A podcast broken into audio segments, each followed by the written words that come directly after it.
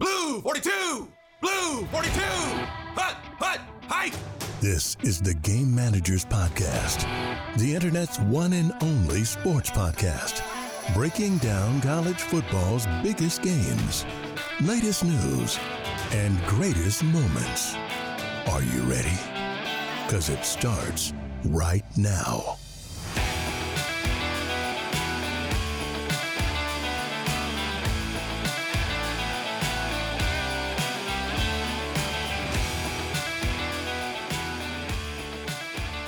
Hello, everyone, and welcome back to another episode of the Game Managers Podcast. I am Nick Norris, and with me, as always, is my good friend Justin Knight.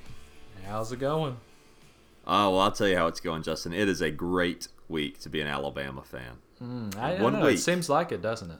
One week, Alabama won the national championship over Georgia. They Yeah. beat Auburn and Mississippi State in basketball. Yeah. And no former players made headlines for being an absolute monster of a human being. So yeah, great week, really. Yeah. Oh, I'm sorry. I read that. No, all of that. Uh, it's, uh, the opposite. Oh, Everything I said. Oh, so that was just what that happened in your dream. Yeah, that's exactly right. Yeah. Okay. No, yeah. Oh man, what a great week to be an Auburn fan, though. Oh Oof. my goodness. Yeah. Mm. Well, we're going to talk all about how bad of a week it's been for Alabama, how good of a week it's been for Auburn.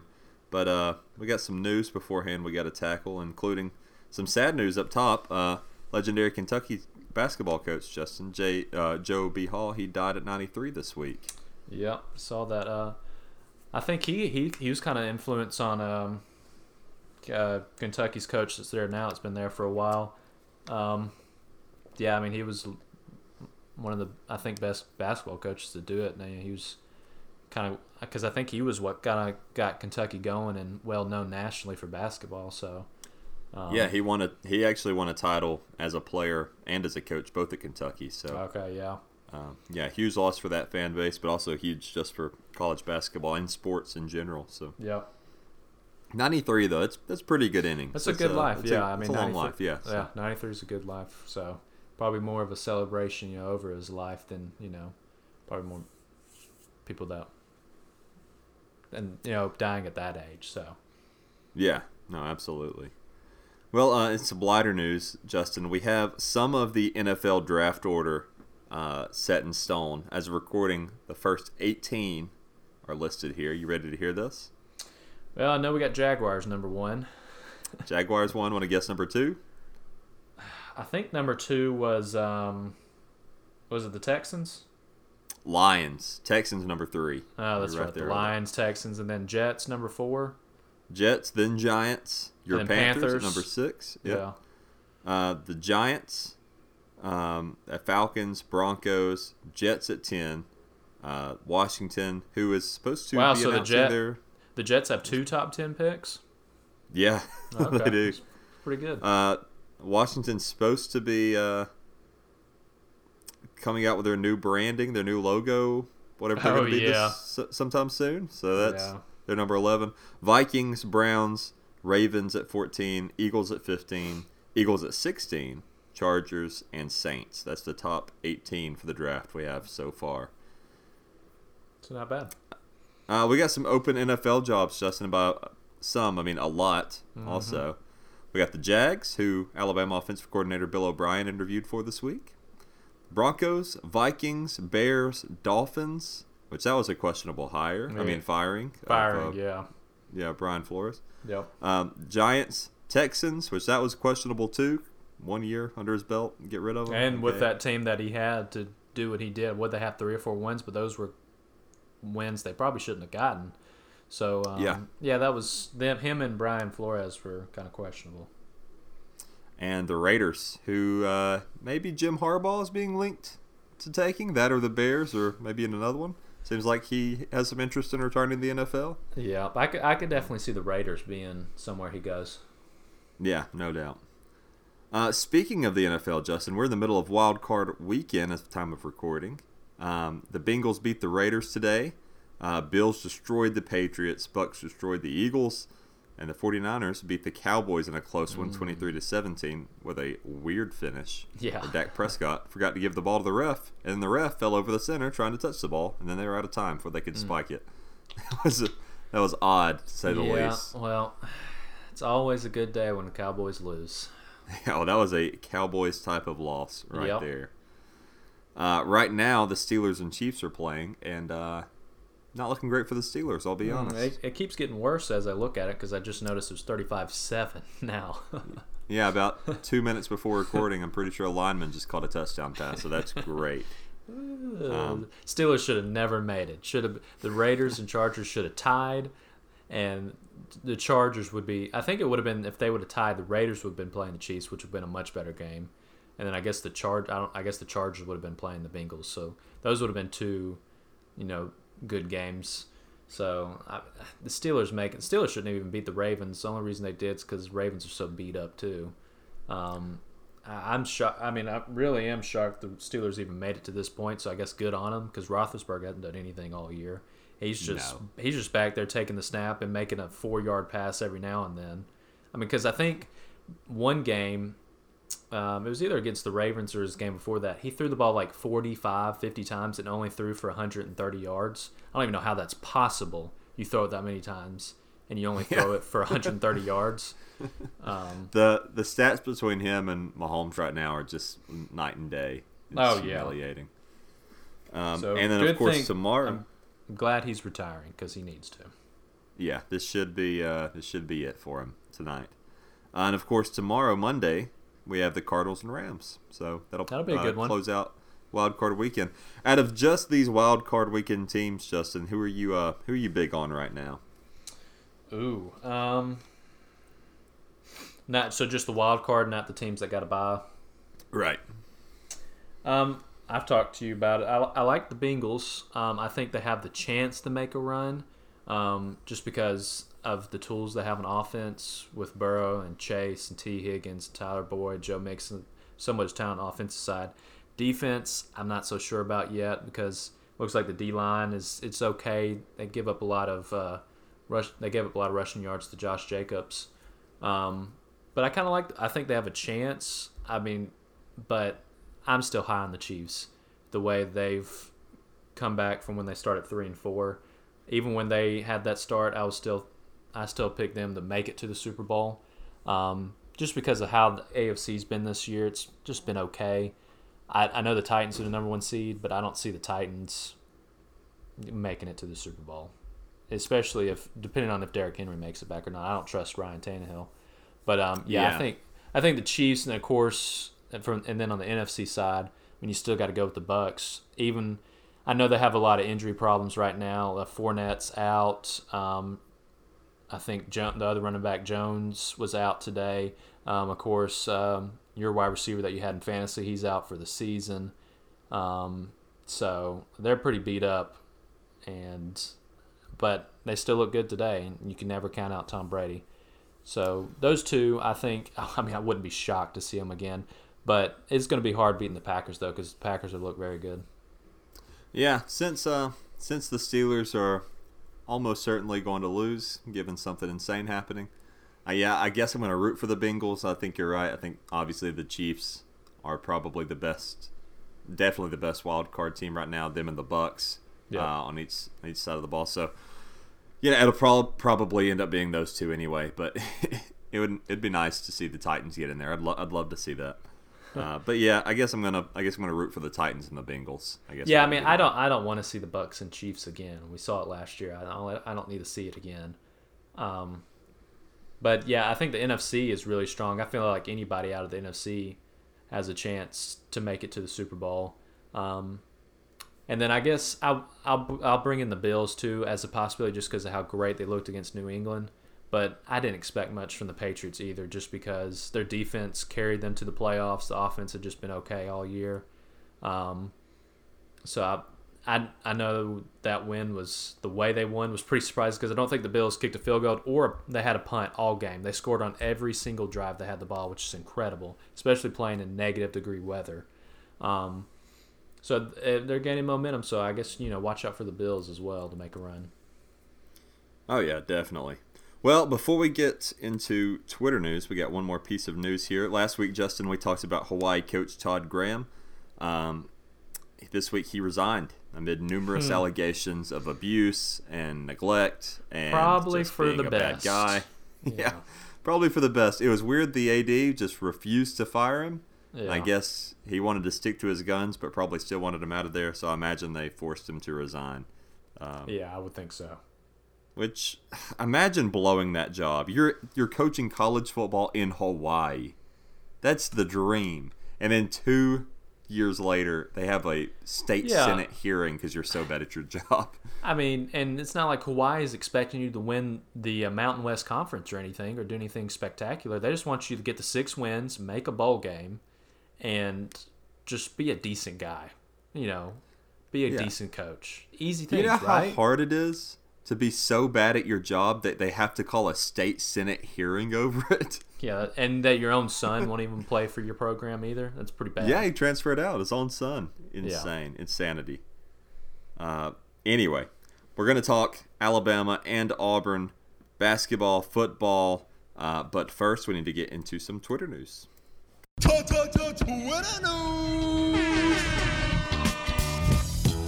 Playoffs? Don't talk about playoffs. You kidding me? Playoffs? I just hope we can win a game. It really doesn't matter what you think. You play to win the game. You play to win the game. All right, Justin, I've just got five little pieces of Twitter news for us, five tweets. Uh, the first one comes from uh, Wes Rucker two four seven. Every time you watch Alabama and Georgia play these mini NFL games, remember that Tennessee and Auburn are the only two programs that have to play them both every single season. Might be part of the reason things at Tennessee and, Auburn often seem insane. Just saying. That's a great point. Yeah, that's Yeah. It's, uh, very it's hard. unfortunate. It's- Yeah, um, I mean, and you look at Tennessee, I'd say their season.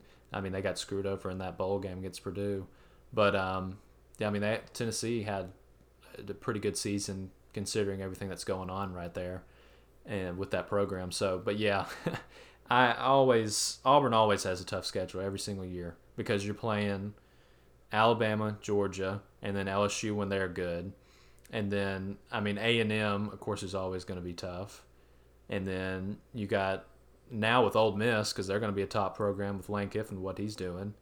Um, so it it seems like it's just every year we've got to go through a gauntlet of a schedule. But I guess that could be a good thing too. Say you have two losses, just like you go back to 17. We had two losses going to the SEC championship, and we were in the top four. So, um, you know, it can be helpful, but it's also it's almost impossible to get through with a decent record too. When you're Yeah.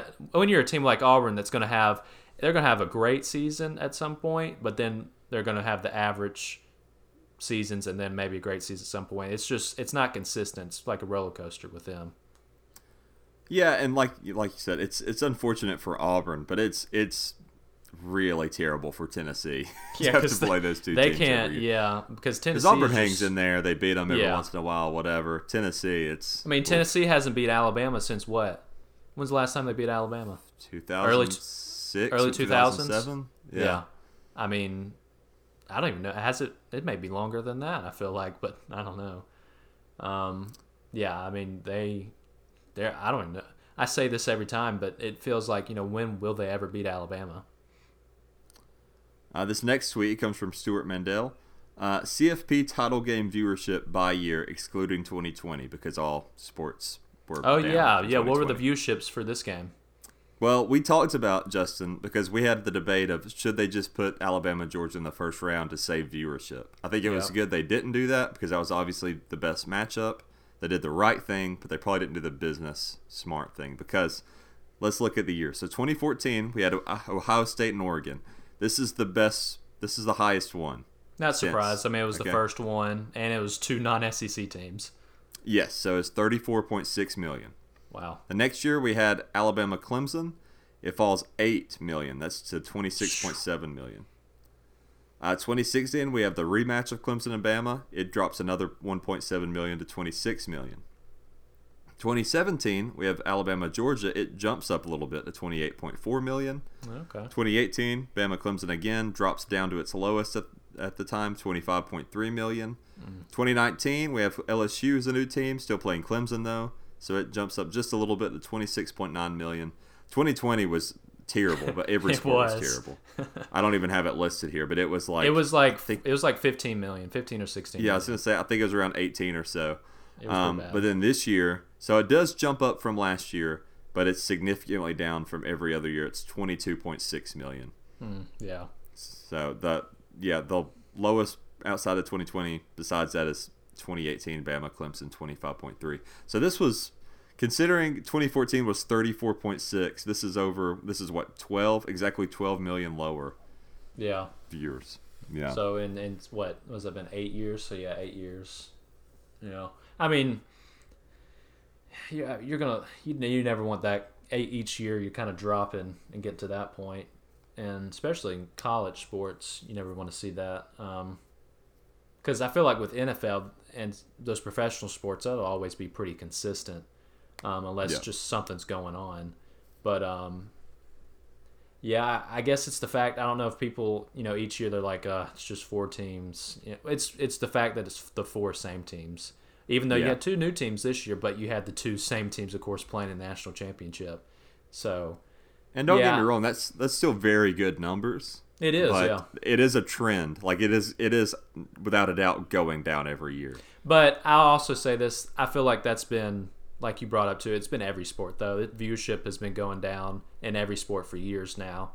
Just um, with multitudes of things going on, just not as many people I think are into sports like it used to be.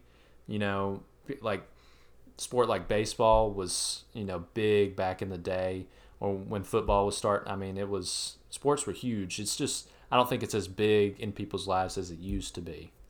I think it's that, and I think I don't think this is a huge problem, but I think there is a little bit of uh, oversaturation. I think there's there's I like how many games there are. I like being able to see every single game. It's great for fans like us. But I think the casual fans, some casual fans get burnt out, and they're just like by the end of the season they're bored with it. Oh yeah, especially with baseball. I mean, 165 games. I mean, that is a long season because baseball ranges from spring training starts in February, and then your season is over at the end of October, beginning of November. That is a long time of baseball. That I mean, because you're gonna have a game on every day except during the All Star break. So, and I, you know, it probably wouldn't be a terrible idea to shorten it at some point, but I don't think they ever will. Um, that's just Yeah. how long it, it'll always be. Um, but yeah, baseball probably the reason that's probably one of the out of the big three that's the least watched, just because it's such a long season and people you'll have everybody watching the beginning, but then towards the end, you know, kind of have people burned out by it. I mean, until the Well, it's playoffs it's start. it's long season. It's minimal action, and Yeah. it's it's long games too. Games can last a long time. Yeah, baseball. like like the baseball World Series. I know their viewership hasn't been great um, in recent years. I don't know what it was for the Braves and the Astros. I think it probably was a little better just because the Braves hadn't made it to the World Series in a long time. So, but I know in the past few years it hadn't been great. Like the uh, the Dodgers and Rays during COVID, I think it was pretty bad. But like you said, everything was at that point. Well, this next tweet comes from SEC Network. Suni Lee makes history. Uh, she is the first Olympic all-around champion to complete an NCAA gymnastics. That's Yeah, awesome. so War That's Eagle. really cool. Yeah. she is. Uh, she's gonna. We're not. We're gonna see her a lot of her over the next Oh, 12, yeah. 16 years. Yeah, she. I think she'll be at it for a long time. Yeah. Next tweet. Uh, AL.com tweeted Caitlin Vinson, a student at Auburn University, has been crowned Miss Alabama USA 2022. Congratulations to her. Hunter Johnson uh, retweeted it. We can't win crap this week. He's an Alabama fan, so that's uh, that's fun. But uh, congratulations to Caitlin Vinson. That's pretty cool. Yeah, because uh, uh, Alabama lost to Auburn in their swim meet too. Uh yes, the men did, but the women's Did the women win? Alabama? I think they split because I think the Oh, women they? win. I nearly put it in the in the episode. I'm glad you brought it up, but I didn't. But yeah, Yeah, I knew the think I knew the, men's side won. Auburn men won. Alabama's women won. I believe Okay. is, is right here. Um, and then Reddit college football tweeted, NFL referee with a hit stick of the year. Good night, Cowboys. I know. That was- Still, but Yeah, I don't know what that ref was doing. He obviously knows Dak's right there. I don't know why he's bumping right into him. But yeah, Dak should have handed the ball to the ref. Would have sped it up. But see, that that's one issue that I don't agree with in, in NFL is that there's got to be some quicker process with getting the ball set and ready to go for the offense to snap the ball because you know in the NFL clock doesn't stop unless you're getting out of bounds or calling a timeout. So at that point, I feel like you got to have another ball ready or something, or some uh, like an official Yeah. up there ready to set the ball, ready. Or there's just got to be a delay, like the clock's got to stop just for a sec, like college. Um, but I understand, you know, you have the difference there because with NFL, they want to speed the games up. They don't want the games lasting as long as college games last. Um, so I understand why they have that rule, but there's got to be something else in place so you don't have that happen. So someone can go straight up to the line, spike it right away. Um, Yeah, they got no, they got to look at that. All right. But also, uh, if you're the Cowboys, how about just call a better play where you're getting out of bounds? You know you don't have much Yeah. time left. it's spike the weird they didn't either. throw a hail mary at any point, isn't it? Uh, Well, I I guess that's what since- they're gonna do, but Yeah, Didn't 'cause work they out. had 14 seconds. I mean, just run another. They've been running plays to the boundary. Um, why not just run another one like that, and then it gives you at least nine or 10 seconds, and then two plays to the end zone. So I don't know. Well, that wraps up Twitter news for this week. Uh, now we need to get into all the Alabama and Auburn news, and there is just so much, Justin, so much. Yeah. Uh, let's start out with some transfers. Auburn four-star freshman defensive lineman Lee Hunter has entered the transfer portal. Uh, I don't think he saw any game time this year. He did But, not. uh, Four-star, that's never, uh, you know, that always helps keep those guys around, but you never know why they do that. Alabama had a lot of transfers. Uh, quarterback Paul Tyson, of course, the grandson of Paul Bear Bryant. I'm surprised he kind of stuck around as long as he did. But he completed year three with a red shirt. Um, doubtful to return, but hasn't announced where he's going yet. Linebacker King Mwikuta. I'm sorry if I butchered that name. I'm sure I did. Year three, no uh, red shirt. He's going to Arkansas State. nice. Linebacker Drew Sanders, I believe he's going to Texas. Uh, offensive lineman Tommy Brown, year four with a red shirt. Tight end Jahleel Billingsley, year three, no red shirt. he's going to yeah. Texas. Oh, nice. Uh, wide receiver Javon Baker, year two, no red shirt. Linebacker Jaylen Moody, year four. And linebacker Shane Lee, year three.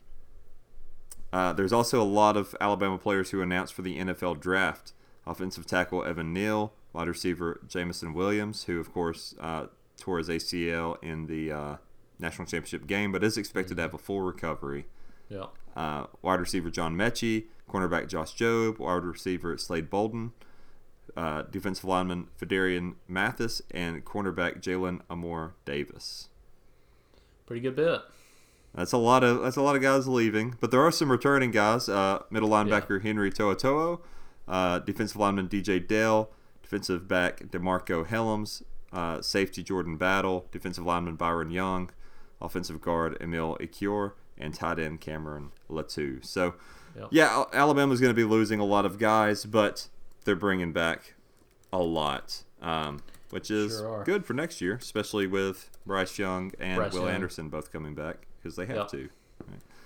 Right. Um, I need to see which Auburn players have committed to the NFL really fast. I'm not sure if any of them. Um, I think Chandler Wooten did. Um, uh, who else did? I'm trying to think of some other guys that. It wasn't too many. Um, now I know we got. This is not related to the draft, but we got a transfer in from uh, Oregon, a defensive back, uh, DJ James, which was a good pickup for the defense as well. yeah, that was a, a huge pickup. Yeah. Uh, that yeah, I think maybe we yeah. Oh, I was gonna say I think we talked about that last week, but no, I have it right here. Yeah, he's from uh, Spanish Fort. He's six foot Oh, one yeah. Yeah. Played in all twelve games uh, this season. Finished with forty six tackles and a pair of interceptions. That's a huge grab for Auburn. Mm-hmm. Yeah, secondary is loaded now. Like like I said, defense. There's no excuses for it not to be uh, a top defense next year. Um, it's just going to be the question marks: offense, quarterback, um, wide receiver, line. It's going to come all down to what the offense can do next season. Well, Auburn pulled off a dramatic comeback Friday night in front of a record road crowd, winning by a razor thin margin of 0.05 points, with its second highest road score in program history in gymnastics, 197.25. Uh, their coach uh, insists that the Tigers, who are 2 0, 1 0 in SEC, have a lot of work to do, but they are, uh, by past standards, already in postseason form. So like we talked about with Suni Lee, this is going to be a very talented gymnastics team for Auburn. Yeah. Um, it'll be interesting to see what they're able to accomplish this year. I don't know much about the gymnastics world in college football. I'll be honest. Yeah. Uh, but I am looking forward to kind of keeping up with this and just seeing how how the uh, how these girls all do. So. All right, let's get into basketball, Justin. We're waiting for the AP poll to drop on Monday but it seems likely Auburn will be ranked either number one or number two there with Gonzaga after beating Ole Miss 80 to 71. The Tigers are now 16 and 1 overall, 5 and 0 in the SEC, has a 13 game winning streak, and Auburn has the best strength of record uh, over Gonzaga, who has the 10th. Uh, so Oh, it looks Yeah. like maybe Auburn will have that number one spot. If not, they'll be right there at number two. It, it Yeah. seems almost certainly. Yeah, um, it's couldn't have asked for a better start in conference play for Auburn, um, and they've looked. I mean, with those two games we've had this week on the road, which like we've brought up before, and you know, in SEC basketball, on the road, any game is going to be tough, especially when you know you're up top five team in the country. You're going to get everybody's best game. Like Ole Miss, that first half they had, it's probably their best first half of the season so far. Um, I think they shot six of twelve from three, and they shot um, I think it was high fifty percent from the field as well. So they they couldn't miss. Um, but Auburn, Auburn weathered the storm. I think you know we got a little 7-0 run to end the first half. Uh, KD Johnson came up with a couple of steals and some free baskets, free throws. Um, so I think they went down. I think we were down um, six or seven at the half. Um, and then I think at one point too we were down at 14. So in the second half we came out. We came out firing. Um, everything started to uh, come together. Ole Miss, of course, started to get cool. I think they only shot like 29% from the field in the second half. So uh, we know Auburn's defense; they're very good. So Ole Miss just had a great half, give it to them. But then Auburn stepped up in the second half. They came back. That is what I love about this team is no matter, I mean, they've been down plenty of games this season, but they're always able to weather the storm, come back. They're always playing hard. I mean, I just love the mojo this team has and the way they play. They're always playing with fire, no matter what the score is. Um, and they and they all believe too. You can see how they play that nobody can beat us. We're going into every game that we're going to win this game, no matter who we're playing. Um, talking about playing with fire, let's talk about Walker Kessler. He's mm, had man, that is that's a man right there.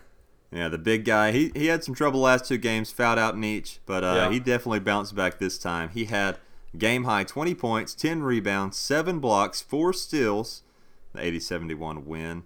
Yeah. Uh, he's the first Auburn player since Kenny Gabriel in 2012 against uh, Bethune Cookman, and just the third player in the country to post such a line since 2010. Yeah. Uh, pretty, that's pretty incredible. I mean, Yeah. it just such a huge pickup from because he's a transfer from North Carolina. He was Yeah. um, he was a top prospect coming into college, going to North Carolina. So, I mean, Bruce Pearl has done a fantastic job in the transfer portal this past season, getting guys like him, KD Johnson from Georgia, Wendell Green from it was a smaller school, hadn't really heard of. Uh, Jasper from another small school. I mean, he's brought in so much um, highly skilled players, and then of course bringing in Jabari Smith as a freshman, who's going to be possibly number one overall pick in the draft. And people are talking about how they haven't seen a skill set like this in a long time. I mean, the dude's Yeah, and- six ten. He's shooting forty five percent from three.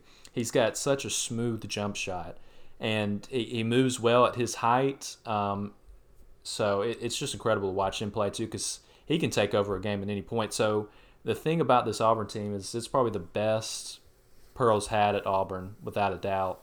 Um, it's just so well rounded. There's so many guys you can go to. Um, there's not many weak spots because I mean one guy can have a bad night, but there's going to be somebody else that steps up and has a great night. So Yeah, and, and like you said, well rounded. And with those three guys you mentioned, Jabari Smith, he he had 15 points. KD Johnson, Wendell Green, they both had 14. yeah, Uh, You know, Green Hey, he had and- seven assists. Wendell Green's coming off the bench. I mean, he's not even starting. Um, they usually they'll start with Jasper, and then Wendell Green will still play a pretty good amount of minutes, but he's starting on the bench. And I mean, it's worked so well. I love the lineup and how everything works. I mean, you can, like I said, there's 10, 11 guys playing that you can go to that um, can make a difference. So it's probably it's one of the best, well-rounded teams in the country. Um, like I said, I don't want to say too much because there's still a lot of season left to go. But from what I've seen now, this team has a lot of confidence in themselves, and no matter what's going on in the game, they believe they can win it. And to be able to weather a storm on the road against Alabama, which Alabama came close. I mean, they made a huge run. Auburn was up 13 at one point. Alabama came on a, I think it was a 13-0 run. They came back to tie it, and so Auburn had to weather that storm. They were down 14 against Ole Miss, came back, weathered that storm. So that's just it's going to build momentum too going to the tournament, and then you have that confidence that hey, we're going to go out and no matter who we play, we can win this game. So it's it's going to be a fun it's going to be a fun season once we get to the tournament as well. Well, on Wednesday, Auburn is a hosting Georgia, who is 0 4 in conference play. They're on a six loss streak. Yeah. Um, do you think it's going to be some crazy, well matched opponent that's going to trip up this Auburn streak, if anyone does? Or do you think it's going to be a weird trap game where somebody pulls off a win that shouldn't? Um, yeah, it could always be a trap game because like Baylor, uh, the former, they're I mean they're going to drop some spots because they just lost two in a row.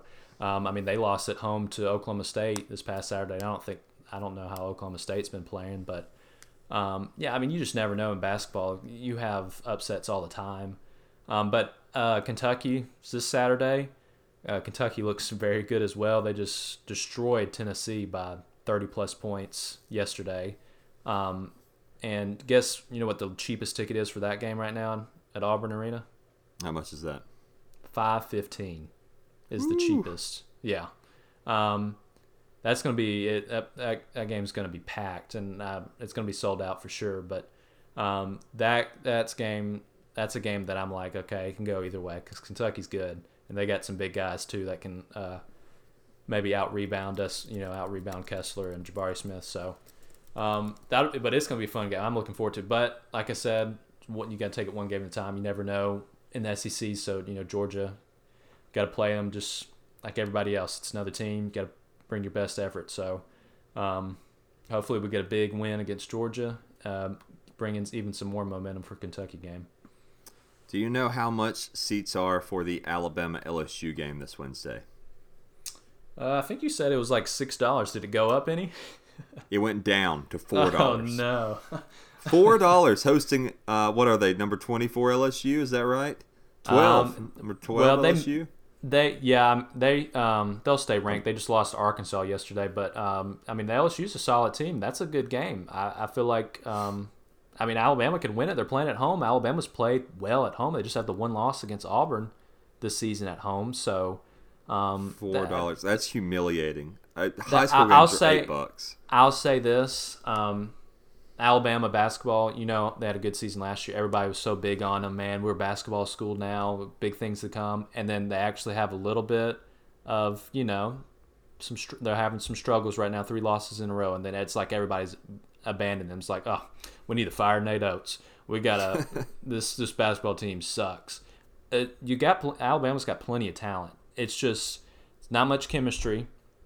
I feel like I mean coaching has been you know subpar. I would say coming from Nate Oats. There's been some questionable decisions like the Mississippi State game. They were down um, two, and Mississippi State had just made a free throw. Alabama had two timeouts. You would think call timeout. Let's drop an inbounds play. See if, uh, what we can get. See if we can get a good shot because I think there's like 3.7 seconds left. Um, but they didn't. Didn't call timeout. Threw the ball in. Threw up a half court shot. Didn't make it. Um, so I think people were upset about that. But you know, this Alabama lost a lot of players from last year, and you're just seeing it right now. It's not. They're not. Um, they're not just not playing well with each other. I feel like it's just they're not there yet. They're still trying to figure each other out how to play. Um, because like I said, there's plenty of talented players on that team, but defensive wise, they haven't been very good, and then they turn the ball over. They turn the ball over too much. So Well, let's you know, let's talk about let's talk about these last two games because Alabama lost to Auburn, eighty-one to seventy-seven. That's old news at this point. Yeah. But you know, like you said, they ended up losing to Mississippi State, seventy-eight to seventy-six. This is their third game in a row with a loss. Yeah, Uh, that um, that first loss that started the streak to Missouri, I think, just kind of set in the bad taste. It's like turned everything off because that loss that was pretty because Missouri hasn't beaten anybody else in conference play, um, so that was pretty bad loss. And since then, they just haven't been the same. Um, Yeah, I mean, And five really- games in, five games in, they have a losing SEC record right now, two and three. and it could get worse overall. on it could get worse on when when did they play Tuesday? Wednesday. Okay, so Wednesday, yeah, playing against LSU. I mean, it could get it could, they could be two and four. So um, that's that's a big. If they don't win that one, I don't see much happening for the rest of the season. Just because it's just it's a net four losses in a row. You, I mean, anybody, you know, at the at college level too. When you're that age, you start losing games like that four in a row. It's just like it's hard to build a lot of confidence back. Um, I think I think this is an interesting stat. So this is Alabama's fifth loss to an unranked opponent this season. Oh, no yeah. other team right now has over three. Yeah, and just think they beat Gonzaga and Houston too, um, two ranked wins in the season. Um, Yeah, yeah, I know. Hey, when they beat Gonzaga, every Alabama basketball fan was like, "Oh man, yeah, look at we just we won uh, SEC championship. We just beat Gonzaga." Um, and then it's just a matter of a month. Everybody's already turned on the basketball program, like, "Oh my gosh, we suck now. We can't do anything." But um, and I don't think that's true. I don't think they do suck. I mean, you have guys like Jaden Shackelford. He had, you know he had 17 points, but he was Yeah. also one of nine from the three. You know from threes. yeah, Uh, So that's another thing. If they Nate Oats, he builds its three point shot, and they haven't been hitting the three point shot very much. And so you see they're struggling to score as well. Because to start the season, they were scoring eighty plus points majority of their games, and so now I um I don't even know last I think they scored eighty plus against Missouri and lost that one because their defense wasn't any good. So yeah, it's you know it, they're gonna have to take a look in the mirror, figure out some chemistry issues that they're having right now. But LSU's a huge game. If they win that, I think that completely changes a lot of things for their season. But if they lose that one, it's not looking very good. Um, I mean, I, people were saying, of course, Alabama fans were saying, "All right, NIT, here we come," which I think with the wins they have, um, they can still have a decent conference play. You know, they can easily make the tournament. But if they keep this going, though, yeah, they'll be in the NIT. yeah, and and I mean here's just some stats from this game that you know they just got kind of manhandled. Mississippi State won the rebounding battle, 43 to 32. That's a pretty significant margin. Yeah, that's what I'm seeing too. Is that it's just not much effort on trying to get rebounds. They don't have guys that can muscle their way in there, block guys out, and get a rebound. There, that's been their struggle so far during this losing streak as well. Yeah, they I mean, Mississippi State scored nine points off turn, uh, turnovers, uh, six more points in the paint than Alabama, five more second chance points. Um, they shot 41% from the field compared to Alabama's 39. Yeah. I mean, there's the you know, and there are some good things like you know Ellis had 14 points, Miles had 14 points, uh, Bediako he had 11. Um, but it's yeah, like you said, something's not clicking, and if they're gonna if they're gonna try to make some kind of run, they they need to get it figured out sooner rather than later. Yep, because basketball is a season of runs. You can be on a good one, or then you can be on a bad one. So, and you know, right now they're in the bad one, and like I said, that game Wednesday is going to be huge against LSU because it can completely change how their season's going. Because LSU, that's a good win. LSU's a good team. Um, I know they had a slip up against Arkansas, but Arkansas is also a solid team as well. It just hasn't had the best start.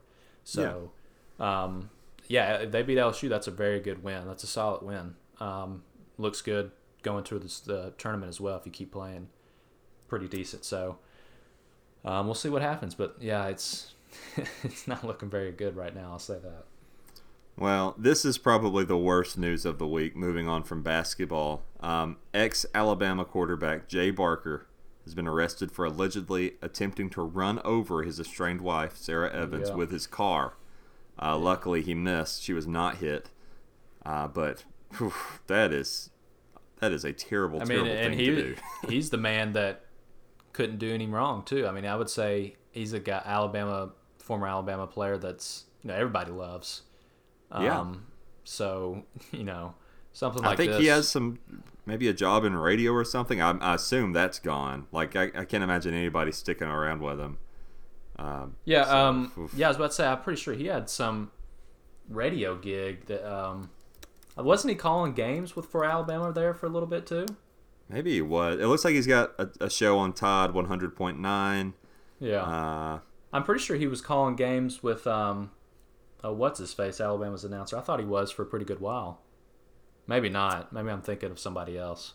looks like he's got a, a show on Bama Insider. He's doing some stuff, but I can't imagine anybody sticks with him now. That's Oh no, not after Yeah. that. yeah, that, after doing something horrendous Yeah. like that. Uh, but um, I mean that was just adding on another thing for Alabama this week. That a guy that yeah, like I said, Alabama loved and is people um, loved him when he was a player and still love him now, and many years later. So it was Well- pretty disheartening to hear that.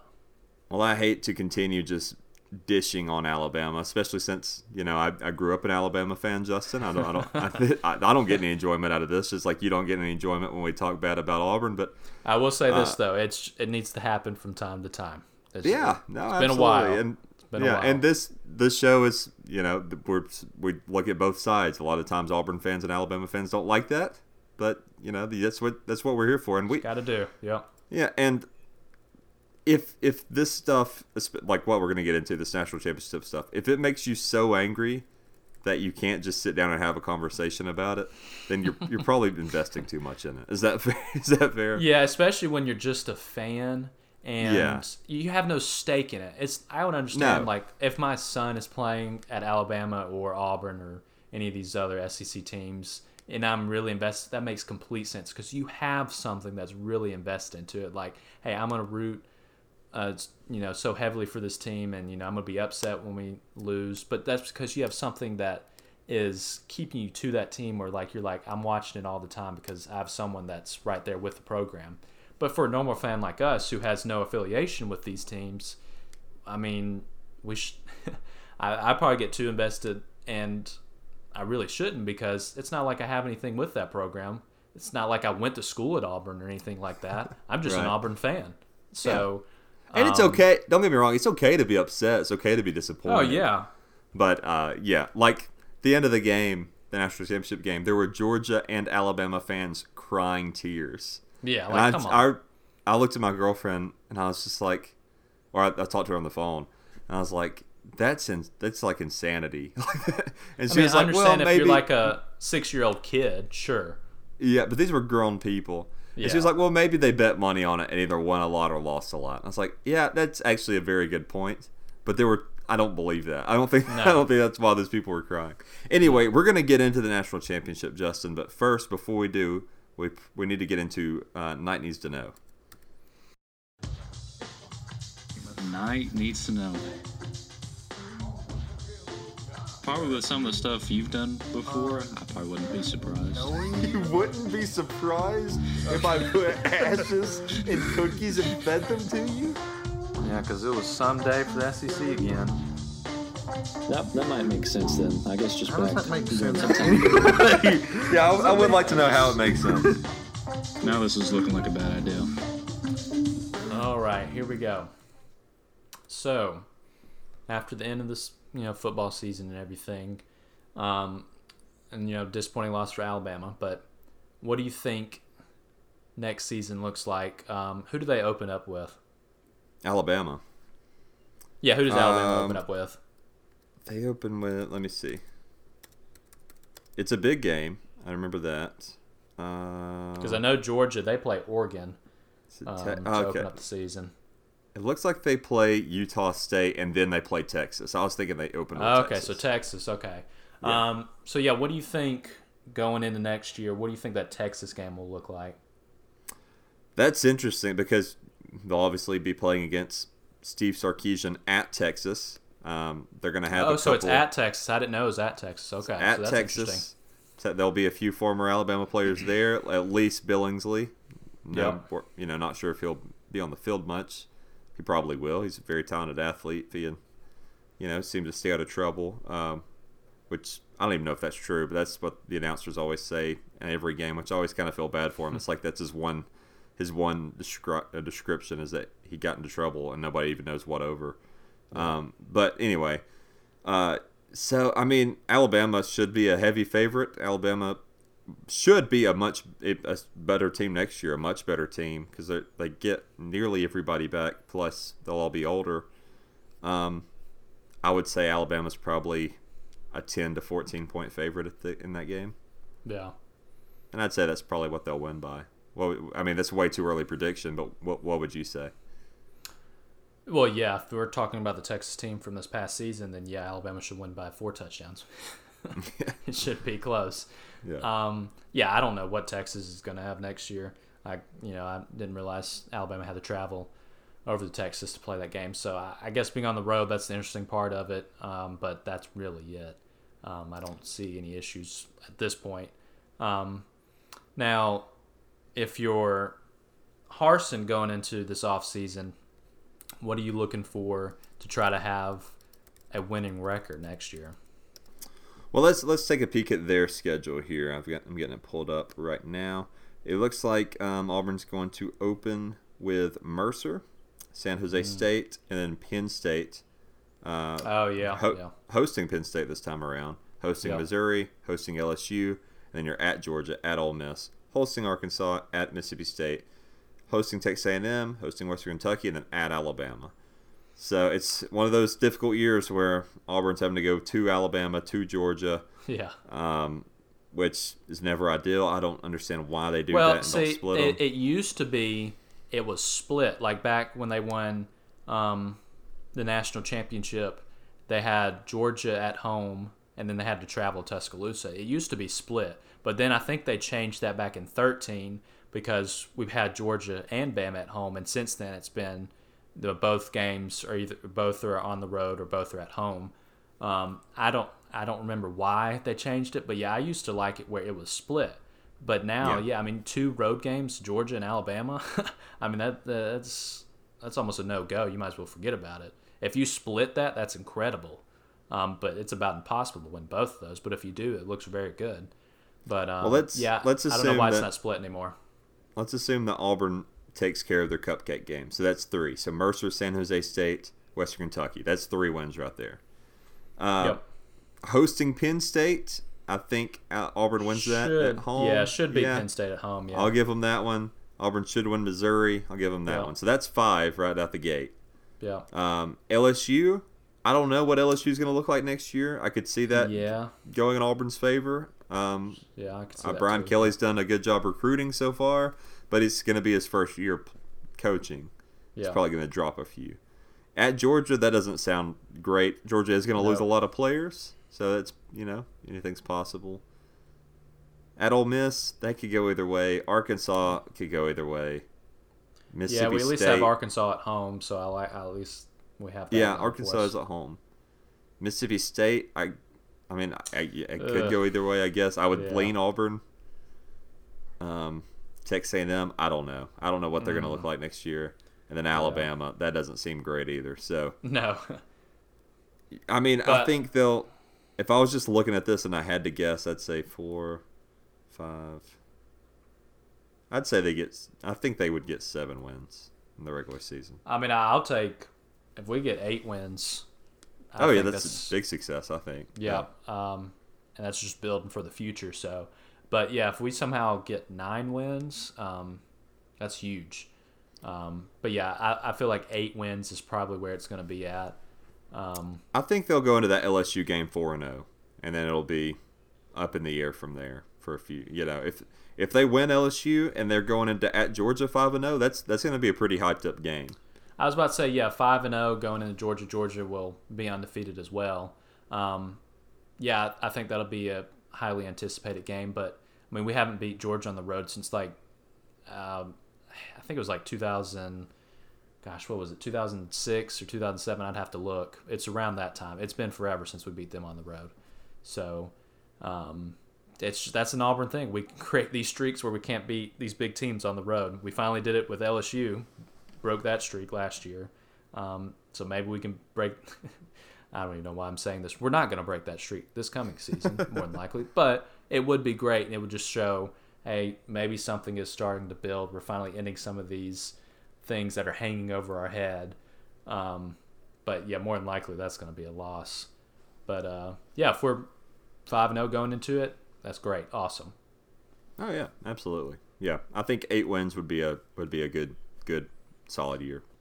All right, well, thank you, Justin, for another lovely segment of Night Needs to Oh, Know. You're welcome. Uh, we need to talk about this national championship game, though. We said last week whether Alabama won or lost, we're not going to talk a lot about it because it is old news at this point. Every every take that's ever been had has already been taken. Yep. Um, so we just want to talk about it very quickly. Uh, first Well, of uh, all, did you write down our did you write down our scores for it? yeah, yeah, I can pull those up real quick. Before I do that, though, I think I think we owe Stetson Bennett somewhat of an apology.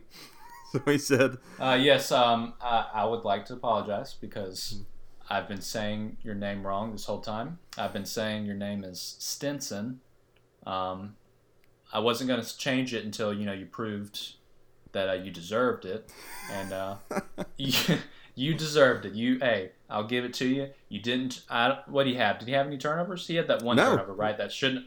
uh, he had yeah, he had two fumbles. He didn't have any picks. He had that fumble that shouldn't have been a fumble. Um, but other than that, he played very well. Made some good throws. Um, I'll give it to him. Good job, Stetson. Way to go. Hey, you did great. Yeah, yeah, I apologize as well because I, I we have basically uh, tore this guy apart saying Georgia should have Uh, I put mean- JT Daniels in, which don't. Uh, to be fair, all Georgia fans have tore him apart all year too. It's not like we're the Yeah. only ones doing this. Um, No. Our scores, Justin, you said Georgia would win 27-24. I said Alabama would win 31-27. So our scores weren't far off. Um, Nope. But uh, you were clearly more right picking Georgia in this one. This this game, Justin, broke me. And I, and I don't mean because Alabama lost. I mean because I, I don't even want to give any predictions anymore in anything. Because I was 100% certain in the, the SEC championship that Georgia was going to destroy Alabama. I picked Georgia. For Yeah. this game, I was like, I felt 90% positive that Alabama was going to come back and still win this game, and they didn't. I Yeah, I still I'm had that Yeah.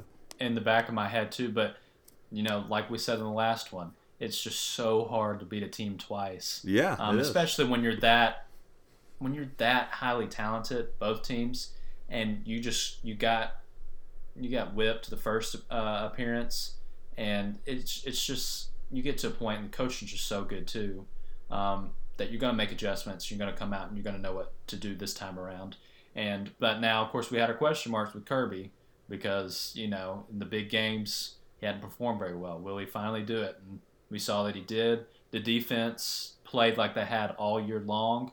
Um, but you know what this game really reminded me of was the um, Alabama Clemson game when uh, Trevor Lawrence won it as a freshman and beat uh, Tua.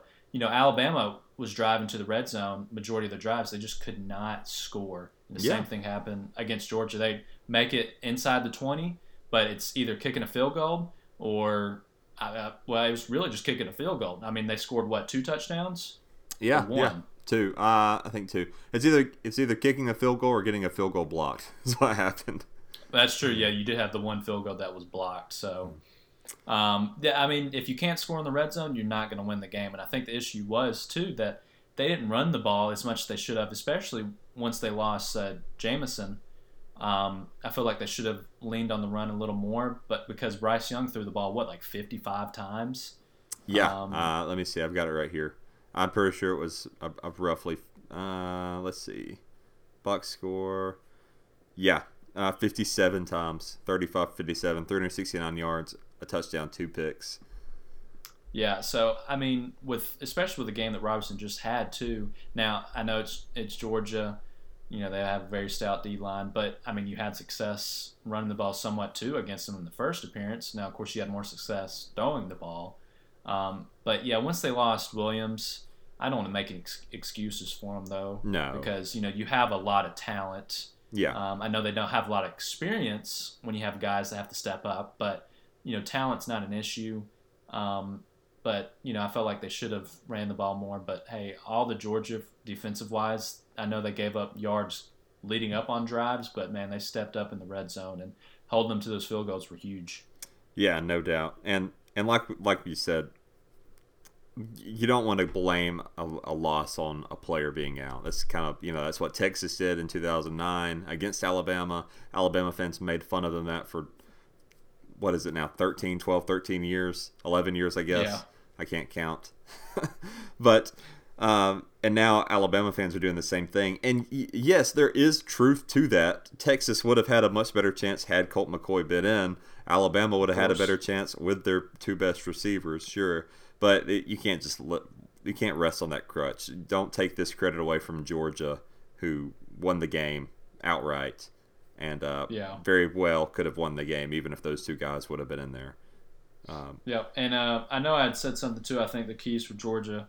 Let's see, they needed you, you said if they got sacks. You said if they got five sacks or more, they'd win. They ended up getting four and nine got four, but losses. what helped cancel it out was they had two interceptions. Yeah. pick six and was one of them. So, um, and non non tackle for losses is huge as well. I mean, that's oh essentially. a yeah, sack. I mean, so they were disruptive Yeah. majority of the game, and um, the like I said, the D line played a lot better. I Mm-hmm. think they dialed up more blitzes because there's a lot of times Bryce Young was thrown on the back of his feet. He didn't know where to go uh, throw the ball to because he had a guy in his face.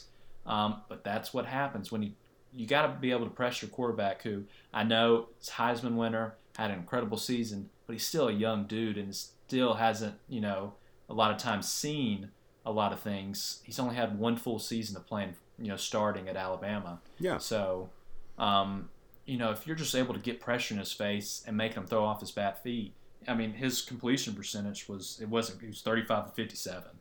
Um, so you know, in two interceptions, which I don't think he had thrown two interceptions in the game all year. Um, so yeah, they and did what they needed to do. and he was throwing to guys that you know he didn't have as many reps with, so that throws you No, off and yeah. everything else. So, but you know what I think this loss is actually due to, Justin? What's that? That annoying and obnoxious Twitter thing that was going on right before the game, where all Alabama fans put the little karate emoji next to their name. Uh huh. Did you see that?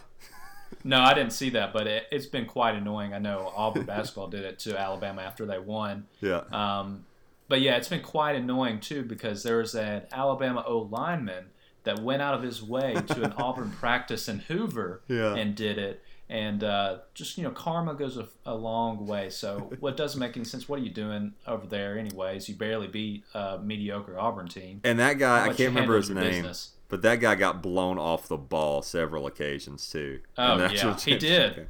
Yeah. Yeah, I think Jordan Davis ate him up on one play. Yeah. Um, but yeah, I mean, like you know, you, you barely beat Auburn, who's you know average at best this year. Um, worry about yourself and handle your business, you know. So it, like I said, karma goes a long way. But I'm tired of this dumb karate. I, it was bothering me that even Auburn did it after the basketball game. But it's it's just annoying. I don't even know where it came from. But who, like I don't know where it started. Who started this? Was it Metchie? I don't know. I have no idea when it started or who started it. I don't know. I didn't even notice it until the Iron Bowl. I'd never even took note of it until then. Yeah, because Auburn was doing it too. Yeah. Um, I I don't know where it came from. Uh, anyway, the last question I've got here before we close out our talk on the national championship game: How do you think that Saban retires in 80 years or whenever he does? Because maybe he does it till he's 150. But Yeah. do you think he's going to retire on a national championship win, or do you think he's going to do it on a loss, or do you think it's going to have to be a string of losses or a string of wins? What What do you think it's going to be? Because I think it's hard for him. Obviously, he's not going to this year because he's getting all this talent back. But Yeah. does he do it in a year that there's a rebuilding year? Because I can't imagine if you lose it in a year like this, even if it's five years from now, and you've got these guys coming back, that you could a competitor like Kim could just retire. Does that make sense? Yeah, I don't know with him because he's not a guy that can just sit back and just relax. He's got to be doing something. And, Yeah. You know, that's football keeps him keeps him in that mindset of I get to focus on this, focus on this next team that's coming in. It's off season. I get to recruit. I'm doing something. Um, I don't. I don't. I don't know if he would. I don't think it would really matter what he left I, left on. I think it would be just until like you know what? I'm at the age now. I just can't coach anymore. It's Yeah. just phys- I'm at the physical point where I don't. This is too much for my stress level, or Hmm. um, I got to be doing something else, or you know, I don't think it's going to really matter if it's a win or a loss, or if it's a rebuilding team that's coming in the next season. I think it's just going to come to a point of I physically can't do it anymore. Yeah, I, I think you're probably right, and I think, but I think that it's probably best for everyone, the Alabama, him, the fans, that he does go out on top. Though I think if he picks, Oh, yeah. if he's getting close to that point, he re- he realizes and he wins one, maybe that's when he does it. Because if you always want people, you always want people wanting more and not you know, having a bad taste in your mouth when you leave. That's kind of the mantra Yeah. a lot of NFL guys go with is, well, leave while you're on top, not when they're forcing you out. So, Yeah, you don't want to be like uh, old famous Penn State coach, or uh, Joe Paterno. Paterno. What was his name? Paterno. Paterno, yeah. Um, who you know, credible career, but then comes down to a lot of terrible things you had going on in your football program that you were covering up. Yeah, and that's 'cause not- now that's that's that's, all people happen. remember. Yeah. No, I'm just saying, you never want a bad taste. I know I'm bringing that's not nothing like that would happen. I'm just saying. But I that you have Yeah, I think you have a good point because I think a lot of that happened because Paterno was too old and didn't have a grip on his program anymore. And so pe- people but- were able to abuse that program. So I understand. Well, with what him though. I think that was going on even back in the 70s and 80s. well, that maybe he's there. Maybe he just sucks too. Then I don't know. Yeah. Okay, well that wraps up that. We do have to do our last segment of the day, uh, mismanagers. And now it is time for mismanagers. The headline of this article by Mashable is Oh no, construction workers find a bunch of teeth inside a wall. Oh my gosh, that's horrifying. Wait, what?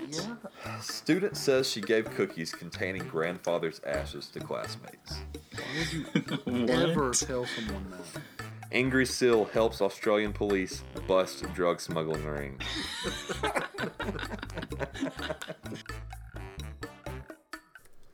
Okay, Justin, I have only one mismanager story for us this week because I want to go through it in depth. and it's a story that's not not from this year. It's it's actually one that's from mostly it's it, it chronicles from 2015 to 2019. Okay, so it's a it's like a four year thing. All right. All right.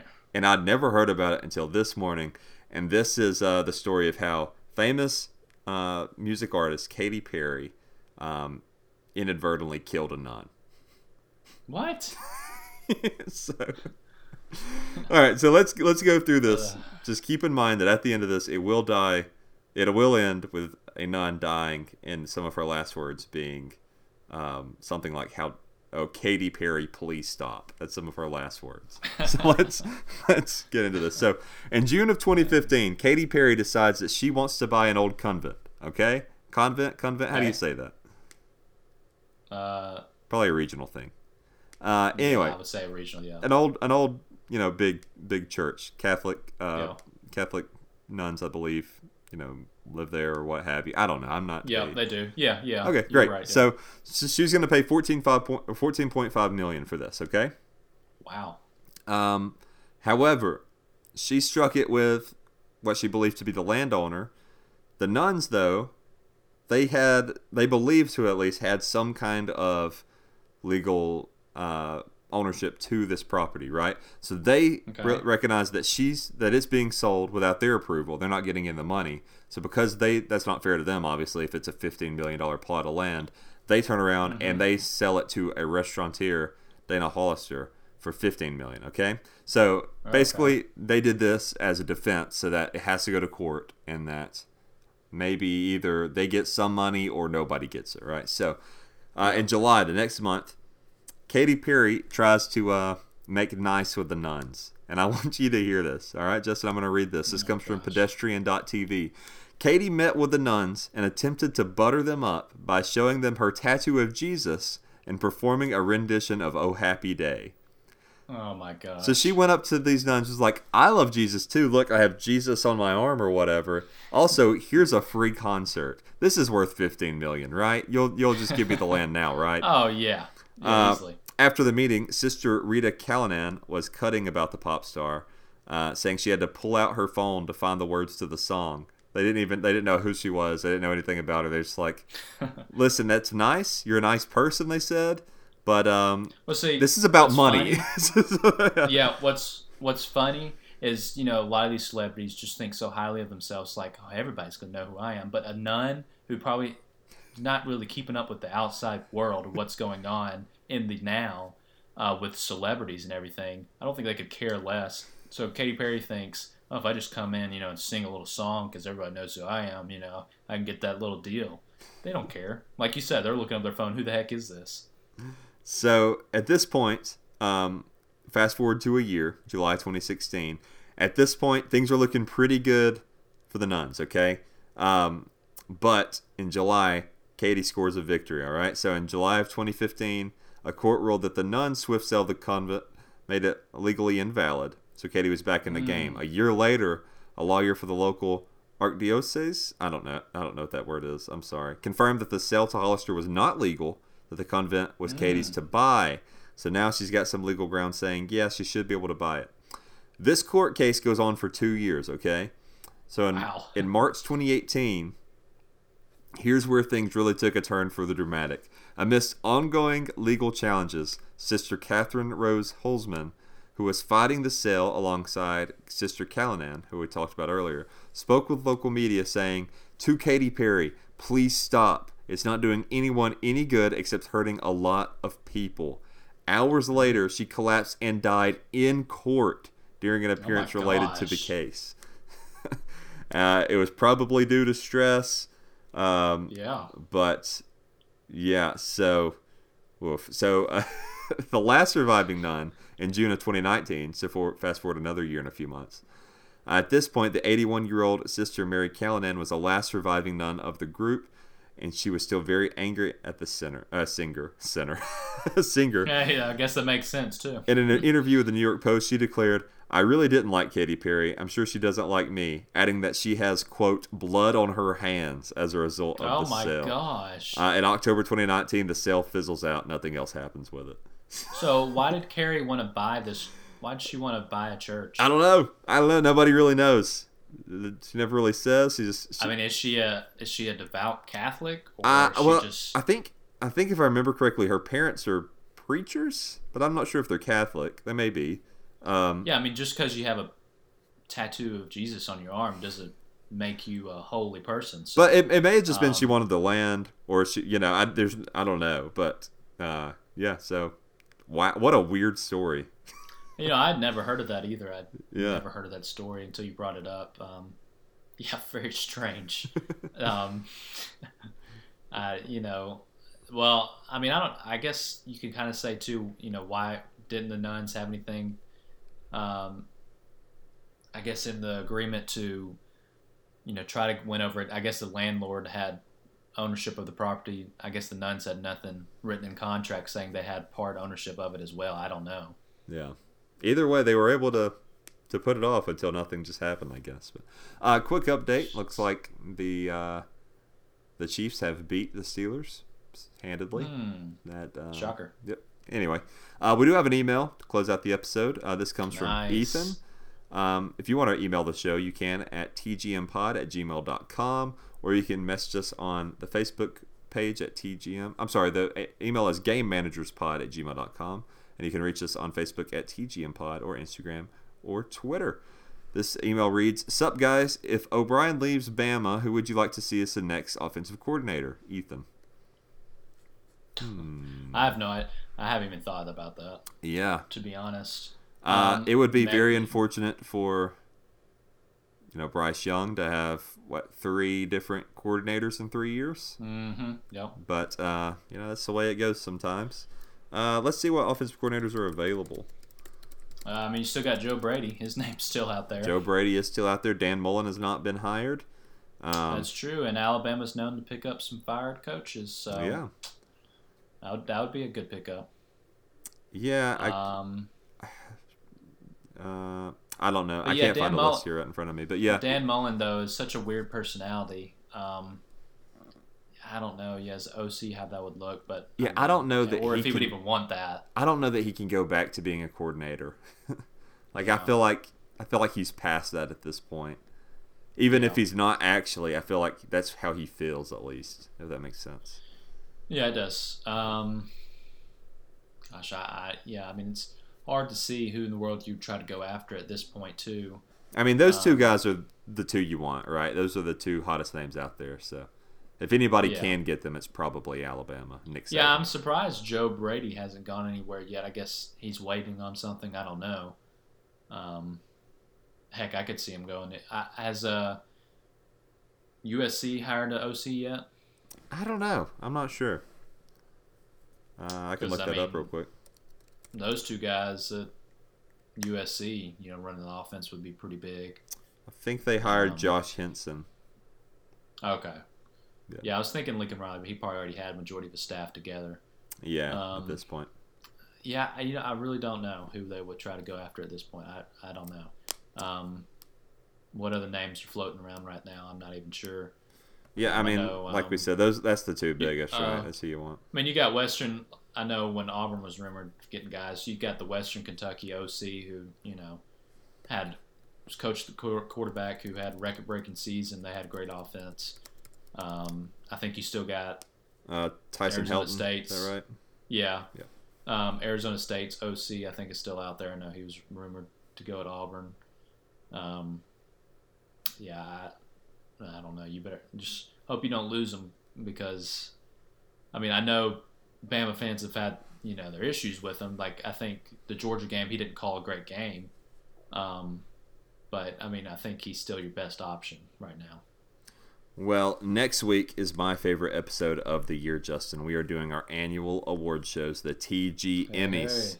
Uh, yeah. Usually one of our most listened to episodes. So if that's one you enjoy, come back next week. We'll be doing all our season college football awards. Um, outside of that, Justin, you want to bring us home? Oh, and also listen to our other podcast, Ranked, most iconic years Oh, in yeah. sports. Took a took a break from it this week. We're going to be back on it next week. So be sure to uh, Hey, hey. hop back on that. So yeah, check out that great podcast. But also, you want to check us out? Check us out at TGM Pod. You got us on Facebook, Instagram. Uh, you can check out thegamemanagers.com where you can listen to the podcast. Check out some articles that we have on there. Um, but hey, send us some emails if you want a question that you need to ask. You want us to answer it. We got you. Um, it could just it could be sports. Could be something completely different. Could be something going on in your life.